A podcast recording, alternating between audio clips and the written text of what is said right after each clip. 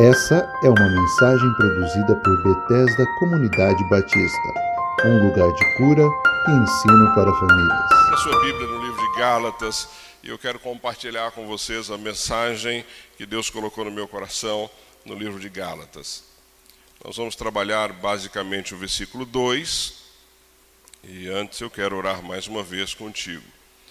Gálatas deixa a tua Bíblia, pode deixar aberta aí é, no livro de Gálatas, é, é, a ênfase no verso 20 do capítulo 2. Deus, aqui está a tua palavra. Deus, que maravilha já foi essa primeira parte do culto, que gostoso. Que bom estarmos aqui em família, que bom estarmos em comunidade, que bom, Deus, podermos sair da nossa casa, vir aqui neste espaço, todo preparado para que a tua família se encontre aqui, possa louvar, possa aprender, possa agradecer ao Senhor por tudo que o Senhor tem feito. Obrigado por aqueles que estão em casa também e nos seus lares, porque não se sentem ainda seguros para sair, para estarmos juntos aqui. Cuida deles também, do coração de cada um deles. Pai, que durante esse tempo, nem em casa, nem aqui, haja nenhuma distração, que nós possamos estar atentos à tua palavra, atentos a ouvir a tua voz, atentos, Deus, a te obedecer. Continua falando conosco, em especial agora durante esse tempo que vamos meditar diretamente na tua palavra. É assim que eu oro e te agradeço, Pai, em nome de Jesus. Amém. Amém e amém, queridos. O livro de Gálatas é um livro bastante interessante. Paulo escreve ali aos irmãos da Galácia. E fica claro quando você começa a ler o livro que Paulo escreve fazendo uma defesa, né, fazendo uma defesa de uma série de coisas que estavam acontecendo naquela região e que ele então escreve nesse sentido.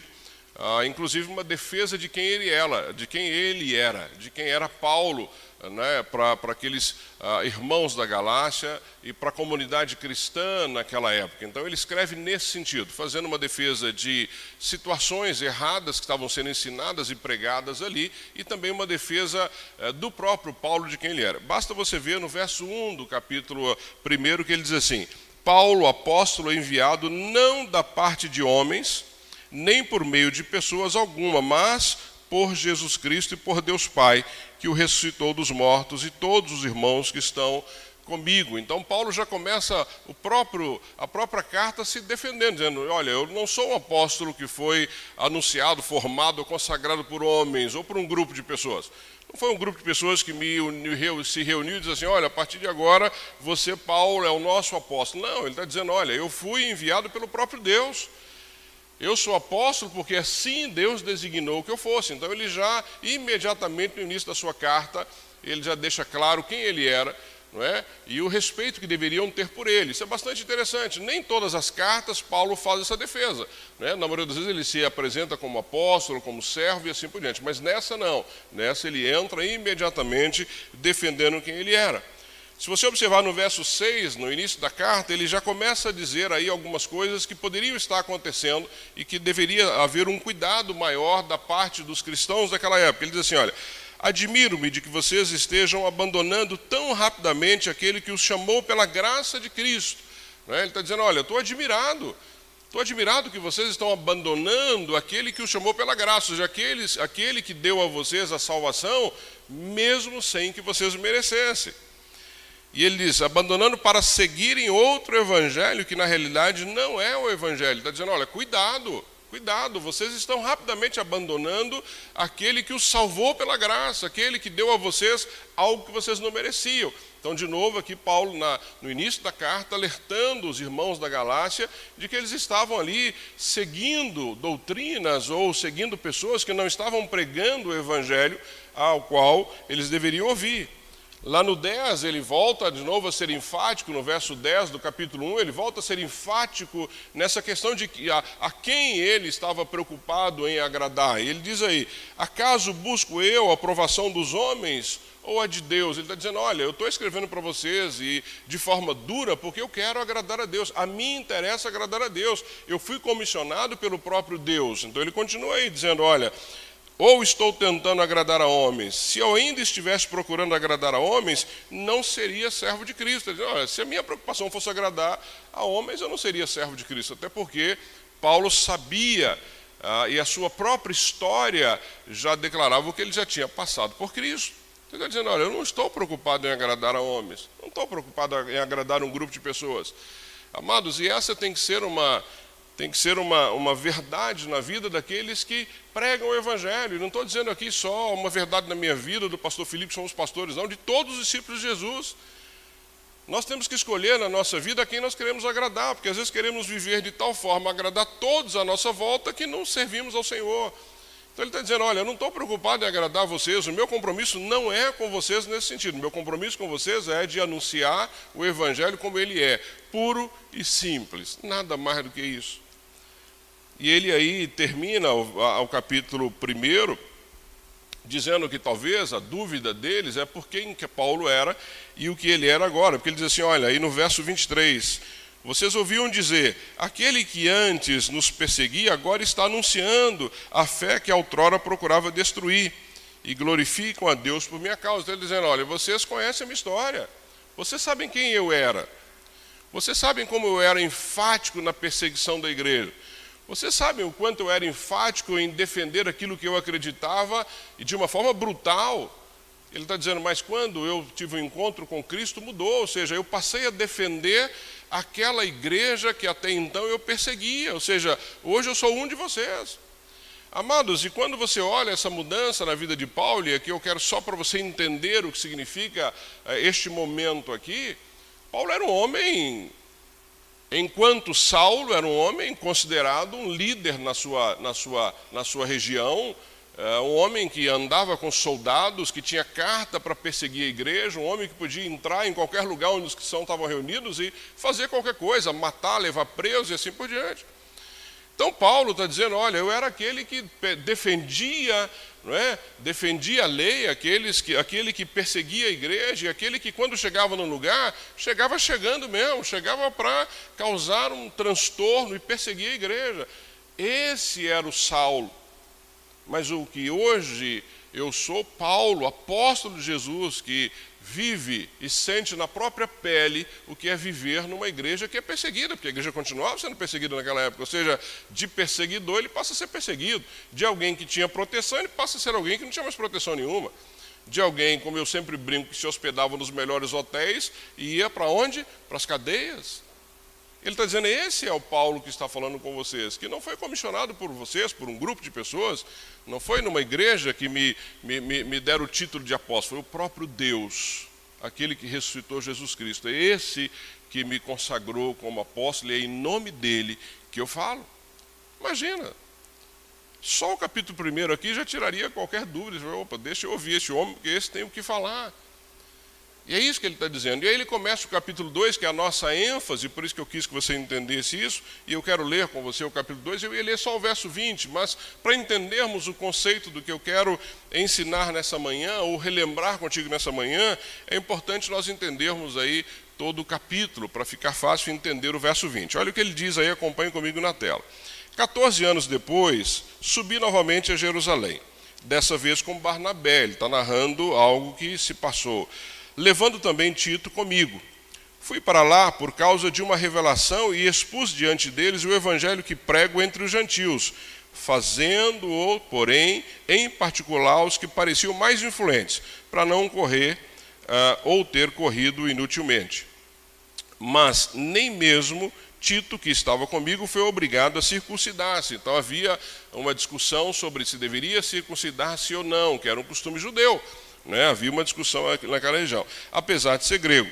Essa questão foi levantada porque alguns falsos irmãos infiltraram em nosso meio para espionar a liberdade que temos em Cristo Jesus e nos reduzir à escravidão, ou seja, voltar a ser escravo da lei, voltar a ser escravo de cumprir uh, um regramento que o Senhor havia abolido. E ele continua aí, no 5.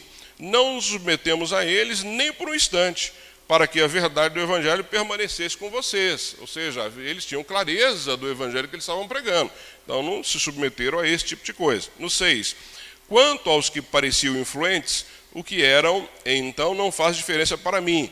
Deus não julga pela aparência. Tais homens influentes não me acrescentaram nada. Ou seja, não era a vestimenta, não era a influência que tinham, não acrescentou na vida de Paulo, porque ele deixa claro que, é, uh, o que não é isso que o Senhor olha. No 7. Ao contrário, reconheceram que a mim havia sido confiada a pregação do evangelho aos incircuncisos, assim como a Pedro aos circuncisos. Pois Deus, que operou por meio de Pedro como apóstolo aos circuncisos, também operou por intermédio para com os gentios. Reconhecendo a graça que me fora concedida, Tiago, Pedro e João, tidos como colunas, estenderam a mão direita a mim e a Barnabé em sinal de comunhão, ou seja, ali os apóstolos demonstrando comunhão entre eles com Paulo. Eles concordaram em que devíamos nos dirigir aos gentios e eles aos circuncisos. Somente pediram que nos lembrássemos dos pobres, o que me esforcei para fazer. Ele continua no 11. Quando, porém, Pedro veio a Antioquia, enfrentei-o face a face, por sua atitude condenável. Olha aí, ele enfrentando Pedro sem nenhum receio, tinha clareza daquilo que ele tinha sido chamado para fazer. E ele dizendo por que ele enfrentou Pedro, no 12. Pois antes de chegarem, alguns da parte de Tiago, ele comia com os gentios, ou seja, Pedro comia tranquilamente com os gentios, com aqueles que não eram judeus. E olha o que ele continua dizendo aí pois antes de chegarem alguns da parte de água, ele comia com os gentios. Quando, porém, eles chegaram, afastou-se separou dos gentios, temendo os que eram da circuncisão. Havia uma divisão ali, Pedro ficou temeroso, é isso que Paulo está dizendo. Os demais judeus também se uniram a ele nessa hipocrisia, de modo que até Bernabé se deixou levar. E ele continua no 14. Quando vi que não estavam andando de acordo com a verdade do evangelho, declarei a Pedro diante de todos: Você é judeu, mas vive como gentil e não como judeu. Portanto, como pode obrigar gentios a viver como judeus? Imagine esse embate aqui. Paulo e Pedro discutindo sobre o evangelho. Ele continua: 15. Nós, judeus de nascimento, não gentios pecadores, sabemos que ninguém é justificado pela prática da lei. Lembra? Circuncisão, prática da lei. Ninguém é justificado por isso. E ele continua aí, é? pela prática da lei, mas mediante a fé em Jesus Cristo. Assim nós também cremos em Cristo Jesus para sermos justificados pela fé em Cristo e não pela prática da lei, porque pela prática da lei ninguém será justificado. Se, porém, procurando ser justificados em Cristo, descobrimos nós mesmos somos pecadores, será Cristo então ministro do pecado? De modo algum. Se reconstruo o que destruí, provo que sou transgressor, pois por meio da lei eu morri para a lei a fim de viver para Deus. E aqui vem um ponto que eu quero discutir com vocês. Fui crucificado com Cristo. Assim já não sou eu quem vive, mas Cristo vive em mim. A vida que agora vivo no corpo, vivo-a pela fé no Filho de Deus, que me amou e se entregou por mim. Não anula a graça de Deus, pois se a justiça vem pela lei, Cristo morreu inutilmente. Então, Paulo está narrando aqui uma situação que ele teve com Pedro na defesa do Evangelho, de uma forma que não fica dúvida. Então, querido, nosso foco aqui é o verso 20.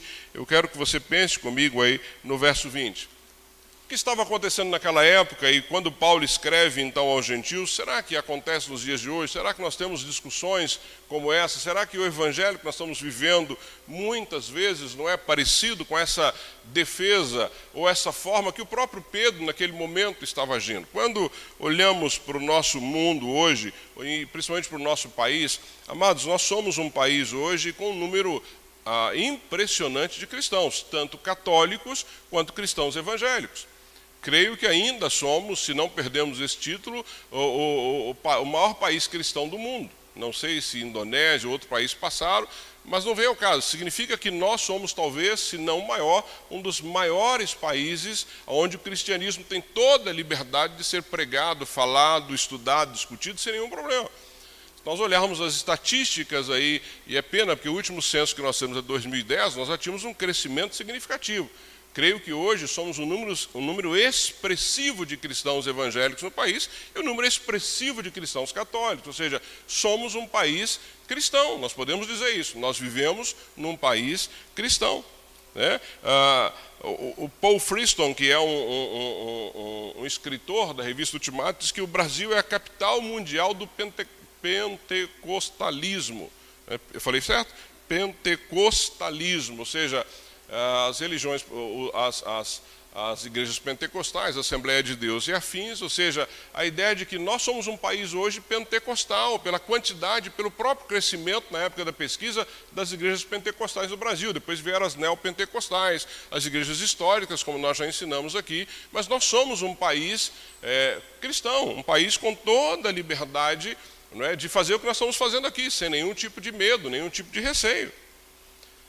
Mas e aí? Será que nós somos realmente um país que, quando olhamos para uma carta como essa que Paulo escreve a Gálatas, nós estamos do lado certo dessa carta, nós estamos na prática correta do Evangelho, nós estamos vivendo isso de uma forma correta? O próprio Paulo, quando escreve para Ultimato, e ele escreveu isso em 2009, é interessante quando ele escreve um texto para a revista Ultimato, ele diz assim: a religião evangélica está virando uma religião de massas no Brasil. 2009. Então nós estamos falando aí de quantos anos? 11, quantos anos quem é bom de matemática? De 2010 para 2021, 11, 12 anos atrás, quando ele escreve esse texto. Ele diz assim, olha, a religião evangélica está virando uma religião de massas no Brasil. E o que sempre acontece com as religiões de massa é que elas passam a se parecer cada vez mais com a sociedade. Então ele diz, olha, a religião evangélica, ou seja, as igrejas evangélicas se tornaram, não é uma religião de massa, significa que são igrejas em todos os lugares, em todos os bairros, em todas as cidades. É uma religião de massa. Mas ele está dizendo que o problema é que, na maioria das vezes, as religiões de massa elas se tornam muito parecidas com quem? Com a sociedade. Em vez de transformar a sociedade, a religião é transformada pela sociedade. Olha que triste. Na realidade, nós deveríamos então influenciar a sociedade, estamos deixando que a sociedade nos influencie. É isso que ele escreve em 2009. E eu quero te convidar nessa manhã, de uma forma muito sincera, muito tranquila, para você fazer uma análise da sua vida, para nós fazermos análise da igreja, da nossa caminhada. Isso é fundamental. Da mesma forma que Paulo lá exorta os irmãos na Galácia, nós somos exortados pela palavra constantemente. Nós precisamos parar constantemente e fazer uma avaliação. O quanto nós estamos influenciando essa sociedade ou quanto ela está nos influenciando? É essa a pergunta que nós vamos fazer. Porque quando Paulo escreve defendendo o evangelho, ele está dizendo: olha, vocês estão crendo em outro evangelho, de pessoas que estão falando desse evangelho que não tem nenhuma autoridade para tal. Então, quando olhamos o que o Paulo escreve, o que, que nós podemos pensar? Quais os problemas que ele, ele descreve né, naquela época sobre o que nós, cristãos evangélicos, estamos enfrentando no Brasil. A primeira coisa que ele coloca é que nós perdemos a espiritualidade clássica, né? perdemos aí o pragmatismo. O que é o pragmatismo? É quando você vive pelos resultados práticos de algo, ou seja, pragmatismo significa que você observa o resultado prático. Mas não dá para nós caminharmos na vida cristã observando o resultado prático, nós temos que viver por fé. Quando nós damos um passo e mudamos alguma coisa, nós estamos fazendo isso por fé. Podemos ver o resultado prático? É claro que sim, Deus nos permite ver vários resultados práticos, mas nós caminhamos por fé. Eu, eu e a Toninha, durante muitos anos, nas nossas caminhadas por aí, a gente sempre ensinava para os pais que disciplinar filhos pequenininhos significava agir por fé. Porque quando você disciplina um filho pequeno, você não vê resultado. Quando você vai caminhando com esse filho, ensinando e disciplinando e orientando, você não vê resultado de imediato, não. Você vai ver anos e anos e anos depois. Hoje eu tenho filhos adultos, então hoje eu vejo o resultado do que foi disciplinar os meus filhos, conduzir os meus filhos segundo a palavra. Isso é fé, não dá para ser diferente. Então, muitas vezes na igreja, nas igrejas, nós perdemos isso, ou seja, perdemos essa, essa espiritualidade cristã clássica, que eu caminho por fé, eu não sei o que vai acontecer. Quando Jesus disse para Pedro, olha, ande sobre as águas, ele não tinha uma tábua sobre aquela água, ele não tinha algo sólido, ele foi por fé, crendo em quem? Que o Senhor Jesus havia dito, e ele vai andando por fé. Quando é que ele afunda? Quando ele olha para o resultado, que ele, ah, e agora eu estou sobre a água, vou afundar. Claro que ele afunda. Então nós perdemos isso e, e, é importante, e quando eu falo perdemos, amado, eu me, eu me, incluo, porque eu preciso me incluir nessa avaliação, eu preciso incluir a igreja nessa avaliação. E quando você fizer uma avaliação e falar, não, pastor, eu não estou vivendo isso, estou vivendo, excelente, mas que nós precisamos sempre parar e fazer uma avaliação, nós precisamos. Quantos de nós estão vivendo assim, esperando um resultado prático? Essa semana a gente estava conversando, eu e a Toninha, ela estava me dizendo de alguém que pediu oração. E pediu em vários lugares, porque queria um resultado da parte de Deus. Estamos vivendo assim. Pede oração aqui, pede oração ali, pede para um, pede para outro, mas eu só estou pedindo oração para que aquilo que eu almejo aconteça. Eu quero ter aquilo na mão. Isso, infelizmente, a igreja tem perdido. Isso tem sido ensinado nos púlpitos das igrejas. Né? Um, um evangelho de resultado. Não, se você estiver ali servindo, se você estiver fazendo, você vai ser bem sucedido, você vai ganhar dinheiro, você vai ter um carro bom. Amados, não há em lugar nenhum do Evangelho esse ensino, pelo contrário. Às vezes, quando você está ali servindo ao Senhor, você vai passar por luta. A gente já cansou de pregar sobre isso aqui, o pastor Felipe. A diferença, amados, como foi na travessia ali do Mar da Galiléia, quando os, os, os pescadores estão naquele mar revolto, eles não, não deixaram de ter medo, tiveram muito medo. Mas quem estava no barco com eles? Jesus. Quando eles clamam por Jesus, Jesus vem acalma a tempestade. Essa é a diferença para mim e a sua vida. Nós não vamos deixar de passar dificuldade, nós não vamos deixar de passar luta. Está cheio de crente morrendo aí de Covid. Eu tenho amigos internados, homens de Deus, homens sérios, servos do Senhor, internados, dependendo de um oxigênio no nariz para respirar. Então, nenhum de nós vai deixar de passar por lutas se elas vierem. Eu disse aqui domingo passado que as dificuldades é o megafone de Deus para nos balançar, para nos fazer caminhar, para nos fazer agir. Perdemos o domínio próprio. A ideia do poder, do dinheiro, da sexualidade é algo que hoje tem entrado nas nossas igrejas. Evangelho de resultado, de novo, eu estava conversando com um pastor ontem, a gente estava falando sobre isso, pastores que só pensam em recurso financeiro. Cada membro da igreja que ele olha, parece que ele vê um cifrão na frente. Esquece que o Senhor nos chamou para cuidar de pessoas, cuidar de pessoas, cuidar de pessoas sem nenhum tipo de interesse, sem nada por trás, simplesmente cuidar de pessoas. E a gente tem perdido isso na caminhada. Uma fé reformada né, a doutrina e a cosmovisão, ou seja, somente a Escritura, somente Cristo, somente a graça, somente a fé, somente o Deus da glória, somente isso, somente essa palavra, sem ficar inventando moda. Eu ouço algumas pessoas aí, eu fico impressionado. Falo, como é que as pessoas estão acreditando nisso? Como é que as pessoas estão acreditando nisso? Deixando de ir para a palavra, deixando de buscar na fonte, deixando de estudar como nós estamos fazendo aqui, amados. No, na sexta-feira eu estava ouvindo pastor Saião, ele falou no congresso de família aqui na primeira, ele falou na sexta, eu falei ontem, eu estava ouvindo ele dizendo que ele recebe muita, muitas perguntas ou recebe comentários de algumas pessoas. Ele é um apologeta, um homem bastante instruído, um conhecedor da palavra, fala hebraico fluentemente. E ele diz que às vezes as pessoas vêm conversar com ele, fazer alguns questionamentos e falam assim: mas aonde está isso na Bíblia? Aí a pessoa, não está não, pastor? Não está na Bíblia? Ele falou, não, meu irmão, isso não está em lugar nenhum, isso não existe. Então ele fala, as pessoas estão perguntando coisas que não estão na palavra, ou seja, falta conhecimento, falta nos debruçarmos a palavra, falta nos interessarmos em estudar, em ler e aprender. Porque aí, quando ouvirmos os absurdos por aí, nós não seremos tocados por isso. Você não vai ser tocado por isso. Foi quando Paulo diz aqui: olha, quando eu vi aqueles homens, não me deu a mínima. Olhei para eles, você só tem aparência. Né? Bem vestidos, bonitos, eloquentes, mas não acrescentou nada na minha vida.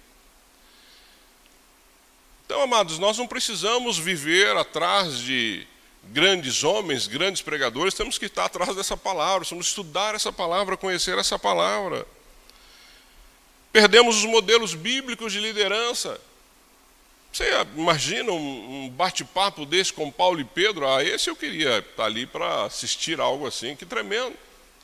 Eram dois modelos, mas um que naquele momento ali Pedro tinha dado uma escorregada, estava com medo, estava com medo de se posicionar, e Paulo chega e diz assim: Olha, isso é hipocrisia, Pedro. Que história é essa? Você é um homem que teve uma experiência com Deus, você que andou com Jesus, você que foi perdoado por ele por ter traído, você que ele te resgatou, você é um homem usado poderosamente, você está preocupado se você vai sentar com gentios ou não gentios, com medo das pessoas fazerem um mau juízo de você. Ele falou: que evangelho é esse que você prega? Mas nós perdemos, muitas vezes, estamos atrás de ídolos, ídolos evangélicos, ídolos que nós seguimos aí a todo instante, e estamos quebrando a cara, porque a cada dia que passa, esses homens acabam decepcionando o seu povo. Tomem cuidado, amados, com quem vocês estão seguindo, com quem vocês estão ouvindo. Que escolham pessoas sábias, sérias, bíblicos para você ouvir. Não ouça qualquer coisa, não. Eu não ouço. Às vezes alguém comenta comigo de um ou outro e fala: Olha, meu amigo, eu preciso conhecer a vida dessa pessoa. Esse pastor, eu preciso saber como é que ele é na casa dele, como é que ele trata a esposa, os filhos, qual a relação que ele tem de verdade com Deus. Não que ele fala do público, que é fácil. Né? Hoje, com as mídias aí, você ouve Todo mundo, a todo tempo. Eu tenho dois, três, quatro no máximo. Estava conversando com o pastor Felipe esses dias. Eu tenho ali uns três, quatro no máximo que eu ouço. E ouço de verdade. Nas minhas caminhadas de casa para cá, põe o meu fone de ouvido e venho ouvindo. Homens sérios, que eu conheço a vida, que eu sei o que estão fazendo, eu sei como andam. Mas algumas estrelas que estão aparecendo por aí precisam de muito tempo para me conquistar. Muito tempo. Não é só uma pregação bonita, uma palavra bonita de autoajuda, em hipótese nenhuma. Hoje estamos aí cheio de coaches, né? Eu não sei nem falar o nome direito, mas está aí. E eu não estou dizendo que você na igreja, você da igreja, não possa exercer isso, mas eu entendo que o pastor não tem esse papel. Tem esse papel, a ideia da, da, do coaching aí, o que, que é? Eu até anotei aqui, modelagem comportamental para alcance das suas metas, ou seja, ele vai te modelar no seu comportamento para você alcançar uma meta. Tá bom, qual a nossa meta? Qual a minha meta com vocês? Qual a minha meta enquanto pastor dessa igreja? Que você conheça profundamente essa palavra, que você obedeça essa palavra, que você seja um discípulo de Jesus. Essa é a meta que nós temos. Não tem outra. E não pode ter outra. Então não dá para eu ser um coach, eu preciso ser pastor, eu preciso cuidar das pessoas, eu preciso pregar a palavra, eu preciso fazer com que a igreja caminhe na dependência do Senhor. Ponto. Então não preciso ficar atrás de ninguém, tem que ficar atrás de ídolos por aí, ou atrás de homens e mulheres que são supra-sumo que você vai seguir amados. Acabou de morrer um jovem aí essa semana, de forma absurda, que tinha milhões de seguidores nas redes sociais, tinha muito dinheiro, pagava hotel para os amigos, caiu lá foi fugir da esposa, porque estava fazendo coisa errada, morre. Eu não conhecia, sinceramente, falei isso ontem, não estou desprezando o jovem, não, não sabia nem quem era. Mas fiquei assustado quando li a história e a influência que esse jovem tem. O enterro dele estava cheio de gente. As pessoas estão atrás de ídolos que não têm nada para acrescentar em suas vidas. Estão deixando de lado a vida com Jesus, que é aquele que pode acrescentar tudo na sua vida. Perdemos, amado, e ele escreve aqui a teologia dos dons para a edificação da igreja. O que significa isso? Serviço. Teologia dos dons aqui é serviço. Servir na caminhada cristã. E essa tem sido, queridos, uma dificuldade da igreja brasileira de uma forma impressionante: servir. O Senhor nos chamou para servir, Ele deu exemplo através de Jesus Cristo. Estamos perdendo, ninguém mais quer servir, a maioria das pessoas querem ser servidas. E ele falou que era muito melhor servir do que ser servido. Ele disse: Eu vim para servir e não para ser servido. Que história é essa? Pastores são servidos o tempo todo, parecem pequenos reis. Triste de ver isso, triste de ver. Porque não foi o modelo que Jesus ensinou. Não foi, nem para mim, nem para você que está sentado aí. Ele nos ensinou a servir, nós temos que servir uns aos outros, nós temos que nos importar uns com os outros. Nós temos que ver a necessidade uns dos outros e ir lá e servir. Esse, essa é uma das bases do cristianismo, mas perdemos isso. Perdemos isso. Pena, estamos perdendo essas coisas. E aí a pergunta que eu te faço é: será que essa massa que eu disse aqui para você é uma massa cristã genuína, uma massa cristã verdadeira? Será que nós somos uma igreja cristã genuína, verdadeira? E quando eu digo igreja, cada um tem que fazer a sua avaliação. A minha parte aqui, amados, e do pastor Felipe é alertar, é chamar a atenção. Falar, opa, peraí, para, vamos, analisa aí como é que você está vivendo a sua vida. Porque será cobrado um dia pelo Senhor, não por mim. Ele, é na frente dele, na presença dele, que você e eu estaremos prestando contas da nossa vida. Então é isso que Paulo está alertando aqui. E quando ele usa o texto nesse sentido, ele está nos mostrando como tem que ser a vida cristã. Paulo está dizendo exatamente como nós temos que viver a vida cristã, ou seja, nós temos que sair desse emaranhado de coisas que atrapalham a nossa caminhada e viver uma vida cristã pura e simples. É isso que ele está dizendo. Por isso é que ele usa o texto aí de Gálatas. Fui crucificado com Cristo, ele diz, depois de toda essa situação que ele olha, fui crucificado com Cristo, você foi crucificado com Cristo. Assim, já não sou mais eu quem vive, mas Cristo vive em mim. a vida que agora vivo no corpo, vivo pelo Filho de Deus, que me amou e se entregou por mim. Então ele mostra exatamente isso. Talvez o, o homem que mais tem influenciado a igreja depois de Jesus Cristo foi Paulo, apóstolo que nós estudamos todas as suas cartas constantemente, aquele que mais escreveu cartas às igrejas, ele está dizendo: olha, é assim que nós temos que viver essa vida, ou seja, nós morremos, é Ele que vive em mim, ou seja, se eu não tiver essa caminhada, ou seja, Ele está ensinando ao povo como é que deveria ser a vida e como é que ela deveria ser vivida. Interessante porque Paulo, ele faz duas afirmações que contrariam muitas vezes um conceito errado que nós temos aí no nosso meio, inclusive no meio cristão evangélico, ele diz assim lá em 1 Coríntios, não está para você na tela, mas você vai lembrar que é um texto muito conhecido. 1 Coríntios 11, ele diz assim, olha, sejam meus imitadores como sou imitador de Cristo. Sejam meus imitadores como sou imitador de Cristo. Lá em Filipenses 3,17, ele repete de novo, irmãos, sejam meus imitadores e aprendam com aqueles que seguem nosso exemplo. E é interessante porque durante muito tempo, Durante muito tempo, eu acreditava que nós não devíamos olhar para o homem, sim para Deus. Eu lembro até que na nossa caminhada, início caminhada cristã, eu e a Toninha tínhamos isso às vezes como um lema na nossa vida. Não olhe para o homem, o homem é pecador, não olhe para o homem, olhe para Cristo. Se você olhar para o homem, você vai cair. Se você olhar para o homem, você vai desanimar. Paulo está dizendo o contrário. Está dizendo, olha para mim. Sejam meus imitadores. Então isso é para mim e para você. Então você tem que dizer para aqueles que te conhecem assim: olha para mim, eu sou discípulo de Jesus. Aprenda comigo como caminhar com Jesus. Sério isso, né, amados? Isso é muito sério. Então, quando eu aprendi isso, caiu essa, essa situação que, não, não olhe para o homem, não olhe para o homem. Eu falei, não, eu preciso olhar. E eu preciso que as pessoas olhem para mim e vejam diferença na minha vida. Porque foi isso que Paulo ensinou. Ele falou: olha para mim, olha a minha vida, olha como eu vivo. Olha o que eu prego, olha o que eu sirvo, olha a minha caminhada. Aprendam. Sigam o exemplo meu e de outras pessoas que você pode seguir. Então, esse homem tinha essa, tinha essa postura, essa capacidade, com todas as lutas que nós sabemos.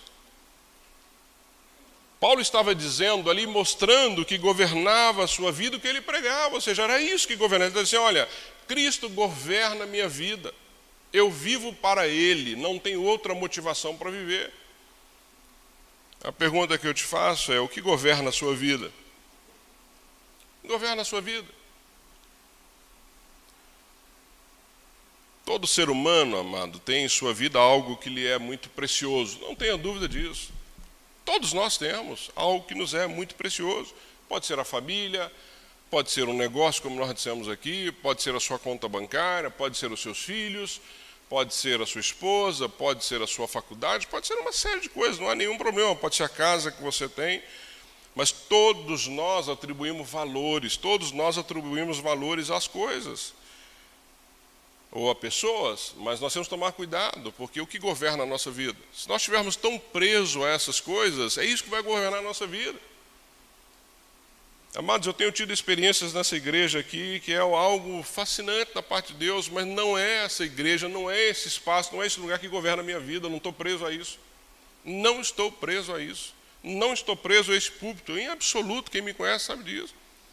Eu preciso que Cristo governe a minha vida e para isso eu tenho que abrir mão todos os dias de uma série de coisas. Tem jeito. Porque dependendo do que eu dou valor, é aí que está governando a minha vida. É isso que governa a minha vida. E Paulo está dizendo: olha, o que governa a minha vida é Cristo. Não tem outro interesse, não tem outra motivação. E nós precisamos, ao estudar isso aqui, entender isso, né? informação, que eu quero trazer para vocês isso. Quero trazer informação, eu quero incentivar na caminhada, eu quero que você entenda essa nossa caminhada e que a gente coloque em prática isso. É essa a ideia do texto que nós estamos estudando aqui. Ele tem três pontos interessantes que eu quero primeiro entender com vocês. Primeiro, qual é essa descrição da vida cristã pura e simples que Paulo então traz nesse no verso 20 para mim e para você, ou seja, qual é a descrição da vida cristã quando ele diz assim: "Fui crucificado com Cristo e assim já não sou eu quem vive, mas Cristo vive em mim". Ou seja, ele traz uma descrição aí de morte e vida. Morte, fui crucificado com Cristo, morri, não sou mais eu. Não sou mais eu, morri. Morri com Cristo, fui crucificado com Ele lá na cruz. E Ele traz a descrição de vida. Cristo vive em mim, então não sou mais eu que vivo. Quem vive em mim agora é Cristo. É Ele que vive em mim. Fui crucificado com Cristo. Isso significa que nós morremos com Cristo. Morremos para a lei, que Paulo diz aqui de forma muito clara, porque ele diz: olha, se você for viver ainda é, de acordo com a lei, a lei te condena. Então nós morremos para a lei. Nós morremos para a lei morremos para o pecado, porque se Cristo vive em mim, não sou mais eu que vivo, o pecado não pode ter mais domínio sobre a minha vida. Senão Cristo não vive em mim. Né? E morremos para nós mesmos, ou seja, se o que governa a minha vida é Cristo, eu morri para mim mesmo, amados. Eu não tenho mais nenhum desejo que não seja servi-lo. É isso que ele está nos orientando aqui nesse sentido.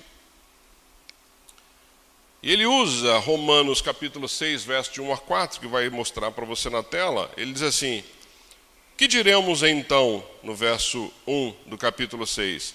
Então continuaremos pecado, pecando para que a graça aumente? Ele está dizendo aqui, tá bom, então vocês estão entendendo o seguinte: a gente vai continuar pecando, porque se é graça, favor e merecido, eu vou continuar nessa vida. Ele está dizendo, nós vamos continuar pecando para que a graça aumente? No 2, de maneira nenhuma, ele está dizendo, de maneira nenhuma nós, os que morremos para o pecado, como podemos continuar vivendo nele?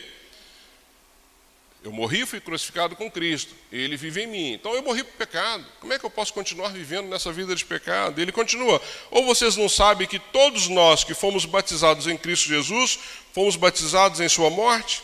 Portanto, fomos sepultados com ele na morte por meio do batismo, a fim de que, assim como Cristo foi ressuscitado dos mortos, mediante a glória do Pai, também nós vivamos uma vida nova. Ou seja, a descrição da minha nova vida cristã, quando eu então tenho um encontro com Jesus, é que eu morri.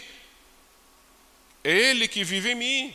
É Ele que vive em mim. Ou seja, a lei foi cumprida em Cristo, não tem mais nenhum poder sobre a minha vida. Eu não tenho mais que buscar justiça própria. A Bíblia deixa clara sobre isso. Ou seja, se Cristo vive em mim, eu tenho que esquecer justiça própria, eu tenho que esquecer os meus direitos, eu tenho que esquecer aquilo que eu tanto clamo todos os dias. O que, que diz lá em, em, em Isaías capítulo 64, verso 6? Não está para você na tela, sobre justiça própria. Ele trata a justiça própria como trapo sujo. Quando acreditamos possuir algum mérito, estamos vivendo na lei. Então, cai por terra, inclusive, a minha, a, a, o meu anseio por justiça própria. Eu tenho o direito. Eu não merecia tal coisa. Eu vou lá e vou retrucar. Eu vou falar. Eu sou crente, mas não sou bobo. A gente ouve isso. Amados, eu morri. Estou morto. Cristo vive em mim. Paulo está dizendo para os irmãos da Galácia, vocês estão muito envolvidos com coisas que não têm nenhum sentido, vocês estão discutindo ainda coisas da lei, nós morremos, nós morremos em Cristo, Ele que vive em mim. Não vivemos mais em busca disso, de justiça própria, vivemos pela graça, graça que, de um Deus que nos resgatou, vivemos pelos méritos de Cristo, não mais pelos nossos méritos. Eu e você não temos mais mérito, se temos algo é porque Cristo nos permite, Ele nos ajuda, Ele nos conduz. Cristo vive em mim, ele está dizendo depois, o segundo ponto, e aí ele usa Romanos capítulo, vou usar Romanos capítulo 7, versos 4 e 6, diz assim, assim meus irmãos, então veja, anteriormente eu morri, agora Cristo vive em mim, vida, verso 4 do capítulo 7 de Romanos, assim meus irmãos, vocês também morreram para a lei, morreram para a lei, por meio do corpo de Cristo, que, é, para pertencerem a outro, aquele que ressuscitou dos mortos, a fim de que venhamos a dar frutos para fruto para Deus. Pois quando éramos controlados pela carne, as paixões pecaminosas despertadas pela lei atuavam em nosso corpo, de forma que dávamos fruto para a morte. Mas agora, morrendo para aquilo que antes nos prendia, fomos libertados da lei para que sirvamos conforme o novo modo do Espírito e não segundo a velha forma da lei escrita. Ou seja, Nós vivemos um novo momento, uma nova vida, um novo formato de vida na dependência do Senhor, porque Ele vive em nós. Não vivemos mais de acordo com a lei. Ele está dizendo: olha, quando era lei, nós vivíamos nos pecados, nós vivíamos numa vida pecaminosa, nós tínhamos que fazer sacrifícios para que os nossos pecados fossem perdoados. Nós não conseguimos viver em função disso. Mas agora não. Cristo vive em nós. Amados, Cristo em nós, pelo Espírito, produz transformações. Se a sua nova vida não foi transformada, você tem que repensar a sua vida cristã. Se você ainda continua tendo os mesmos interesses que você tinha antes de se converter, alguma coisa está errada. Se o que ainda te chama atenção são coisas do passado da tua vida, você precisa repensar. Porque a nova vida em Cristo traz transformação. Não tem como você não ser transformado por esse Deus poderoso. Não tem como. E não vai ser apagado da sua memória o seu passado, eu sempre digo isso. Sabe por que, que o Senhor não apaga da nossa memória quem nós éramos? Para nós lembrar, lembrarmos exatamente quem nós éramos e quem nós somos agora. Eu não me arrependo de, da vida que eu levei, no sentido de que eu não conhecia o Senhor, eu vivia aquela vida. O único arrependimento que eu tenho é de não ter conhecido Jesus antes, de verdade. Eu falei ontem para jovens ali na primeira igreja batista, falei para pais e adolescentes à tarde. Foi um tempo muito bom. Depois falei é, para os jovens à noite. E eu estava dizendo exatamente isso, o quanto eu e a Toninha hoje temos urgência. Urgência, porque eu estou com 57 anos. Devo tomar vacina logo, graças a Deus. Uma das vantagens de estar ficando velho. Não é? Uma das poucas vantagens. Mas a gente tem urgência. Por que, que nós temos urgência, amados? Porque há muito o que fazer. E eu olho para que Paulo, a vida de Paulo, e me dá a impressão, quando a gente começa a estudar, você olha a carta de Filipenses, ele está escrevendo, ele está escrevendo, ele está ansioso, porque ele ainda tinha muito para orientar, para ensinar, mas sabia que estava perto da morte. E quando você vai chegando, como eu, aos 60, e aí você já sabe que a tua caminhada já está ao contrário, não é mais assim, é assim. Então há uma urgência de você fazer diferença nessa terra. Agora, você está aí com 40, com 30, com 20, com...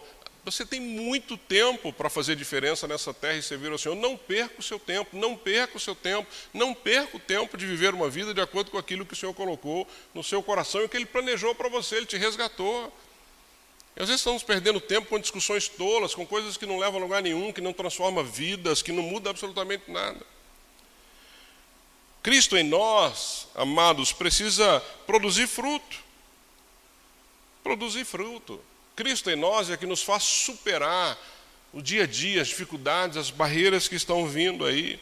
Cristo em nós produz felicidade, satisfação em Cristo. Eu preguei sobre isso. Satisfação em Cristo. Nós estamos buscando felicidade, satisfação num monte de coisa que é momentâneo. Momentâneo.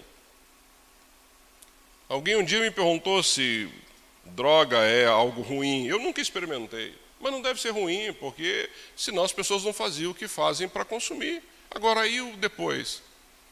E a desgraça que isso causa na vida da pessoa, da família, a destruição física, mental e o afastamento de Deus. Então, veja, Felicidade não é fazer tudo aquilo que eu quero. Felicidade é viver uma vida numa caminhada de serviço ao Senhor. E Ele vai me permitir ser feliz em cada momento da minha vida. É assim que funciona a caminhada com o Senhor. Cristo em nós produz força. Força para quê? Para você ser submisso ao Senhor, viver uma vida de obediência à palavra. Nós precisamos disso. Nós precisamos dessa submissão ao Senhor. Cristo em nós produz santificação, separados constantemente, buscando viver uma vida que agrada ao Senhor, pedindo perdão a Ele quando você peca, corrigindo a tua rota, caminhando. Produz socialização, família, não é como nós temos aqui. Amado, se tem uma coisa que me, me agradou muito depois da minha conversão, foi descobrir que eu tinha mais uma família, além da minha família de sangue. Isso é maravilhoso.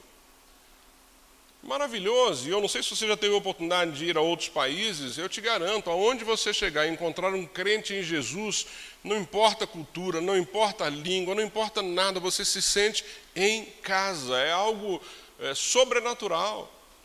Então Deus nos, nos deu, a partir da nossa conversão, da nossa entrega de vida a Jesus Cristo, uma nova família, no mundo inteiro, em qualquer lugar.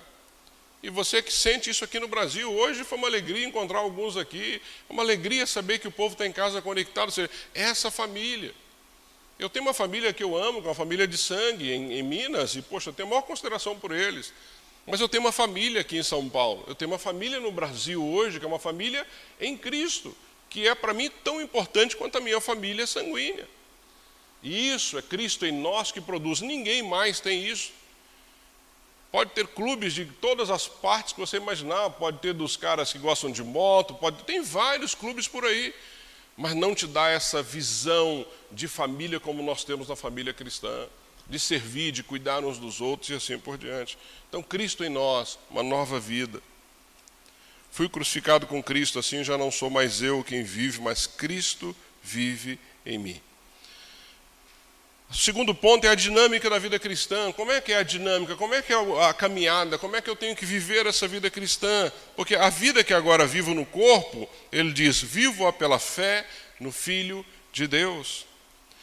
Então, amados, Contrário ao que se pensa, contrário ao que a sociedade às vezes imagina, morrer com Cristo ou morrer para nós mesmos é sinônimo de vida de verdade. E essa é a dificuldade que as pessoas que não têm Cristo não entendem.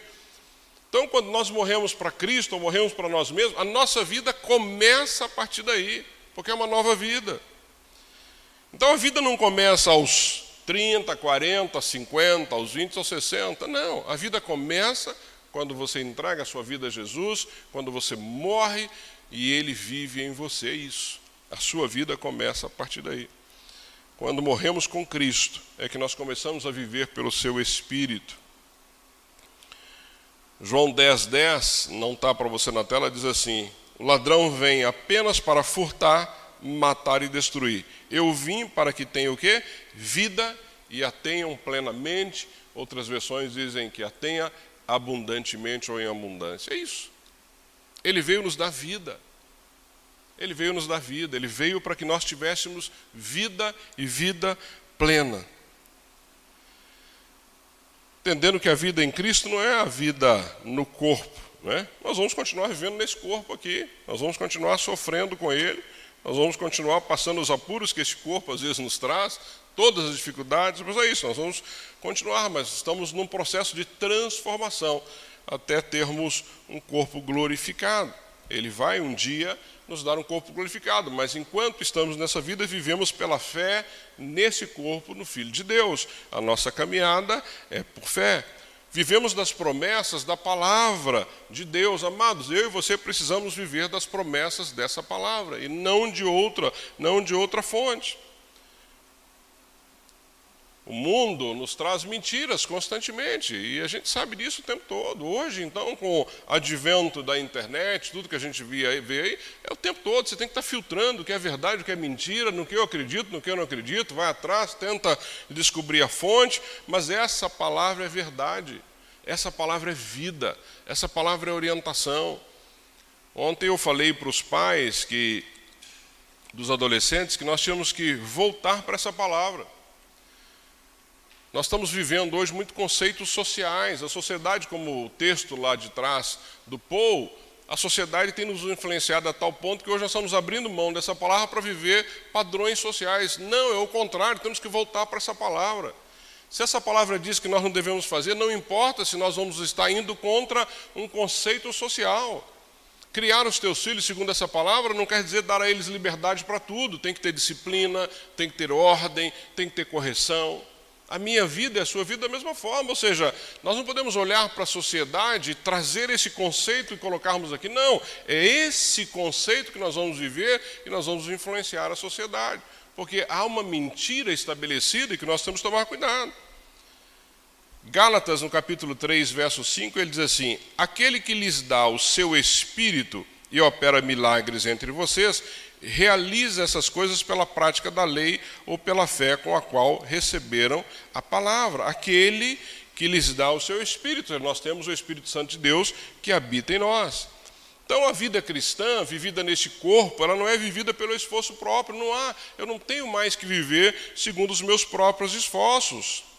Não é pautada por regras nem vivida por força de vontade. É aí que nós erramos, quando nós queremos viver na nossa própria força, quando nós queremos fazer as coisas na nossa própria força. Amados, a vida cristã é vivida pelo poder do Espírito, é Ele que vai te capacitar dia após dia na sua caminhada. É quando você se agarra às promessas dessa palavra, é quando você vive os preceitos dessa palavra, é quando você não abre mão disso. A vida cristã é vivida pela fé nas promessas de tudo que Deus promete para nós em Cristo Jesus. Há promessas para mim e para você nessa palavra, é isso que tem que pautar a nossa caminhada. Então a dinâmica da minha vida cristã não pode ser desenhada pela sociedade, não pode ser determinada por um coach, não pode ser determinada por alguém que eu admiro, tem que ser determinada por esta palavra. Minha caminhada tem que ser aqui. Tem que ser aqui. Eu preciso caminhar segundo essa palavra, seja filho, seja marido, seja filha, seja esposo, seja pai, não importa, seja profissional, mas é esta palavra, as promessas dessa palavra em Cristo é que tem que pautar a minha caminhada. Então, essa é a dinâmica da sua vida cristã. E a demanda que nós temos desta nossa vida cristã Paulo descreve então essa vida como estar crucificado com Cristo para deixar Cristo viver em nós. Ficou claro para vocês, ficou claro para mim. A dinâmica dessa vida se dá em nosso corpo, lutando para nos conformarmos à imagem de Cristo, vivendo pela fé e no poder do Filho de Deus. É isso. Essa é a dinâmica e a demanda da vida cristã. Mas você pode me perguntar qual a razão de existirmos ou dessa vida, pastor? Tem. Né? O Senhor nos cria com um propósito.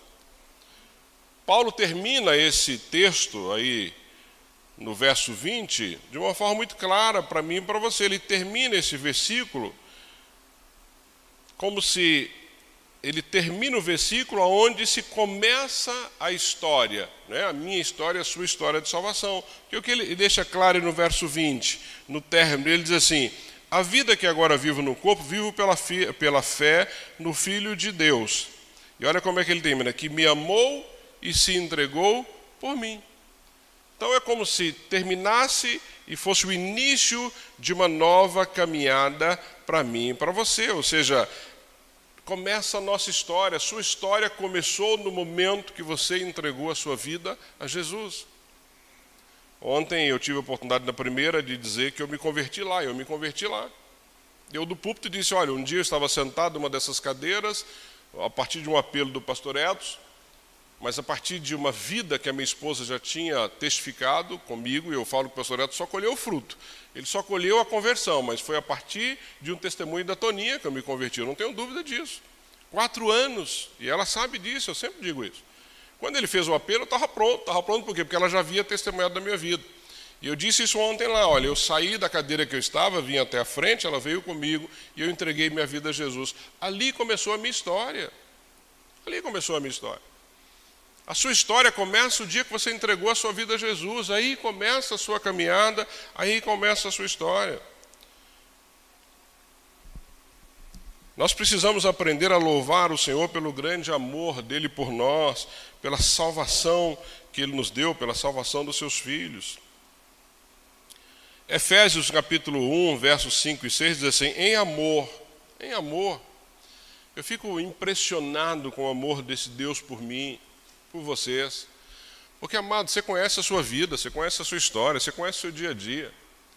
E Ele nos ama, Ele nos ama, Ele nos ama, a ponto de ter mandado o seu Filho Jesus morrer na cruz, assim, em amor nos predestinou para sermos adotados como filhos, por meio de Jesus Cristo, conforme o bom propósito da Sua vontade, para louvor da Sua gloriosa graça, a qual nos deu gratuitamente no amado, ou seja, Ele nos amou desta forma nos tirou de uma vida sem propósito, nos trouxe para uma vida de propósito. O amor de Deus é que motiva e o planejou para a nossa salvação. Não é? é esse amor de Deus que tem que motivar a minha vida, a sua vida, a continuar vivendo e louvando o nome dEle. Quem é que nos ama? O Filho de Deus nos amou a este ponto de entregar a vida por mim e por você. Esse amor, qual a atividade desse amor? Ele se entregou por mim, se entregou por você, ou seja, nos amou a esta medida, a este ponto. E quem é o perfil desse amado Paulo? Eu e você.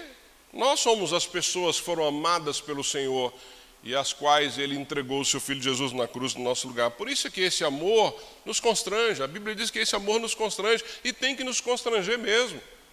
Por isso que nós não podemos viver uma convenção social, por isso nós não podemos viver uma vida longe desse Deus que nos amou a este ponto de nos dar vida. Amados, a vida cristã faz de nós adoradores da gloriosa graça de Deus, adoradores como estilo de vida, adoradores que vivem uma vida segundo a vontade dEle. Romanos no capítulo 15, versos 8 e 9 diz assim: Cristo veio para servir aos judeus, a fim de mostrar que Deus é fiel às promessas feitas a seus patriarcas, e também para que os gentios glorifiquem a Deus por suas misericórdias, como dizem as Escrituras.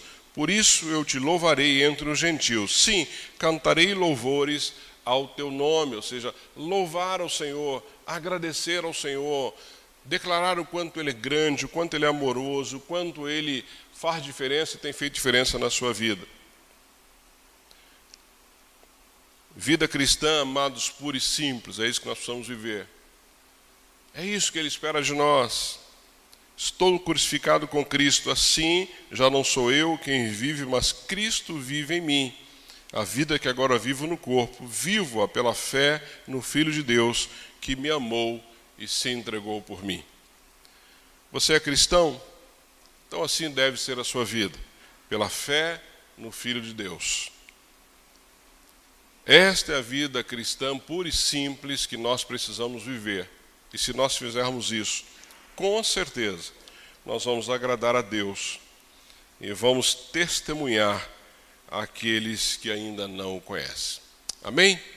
Abaixa a sua cabeça, eu quero orar contigo. Senhor Deus Todo-Poderoso, Obrigado, Pai, pela simplicidade da tua palavra. Obrigado pela profundidade dessa palavra.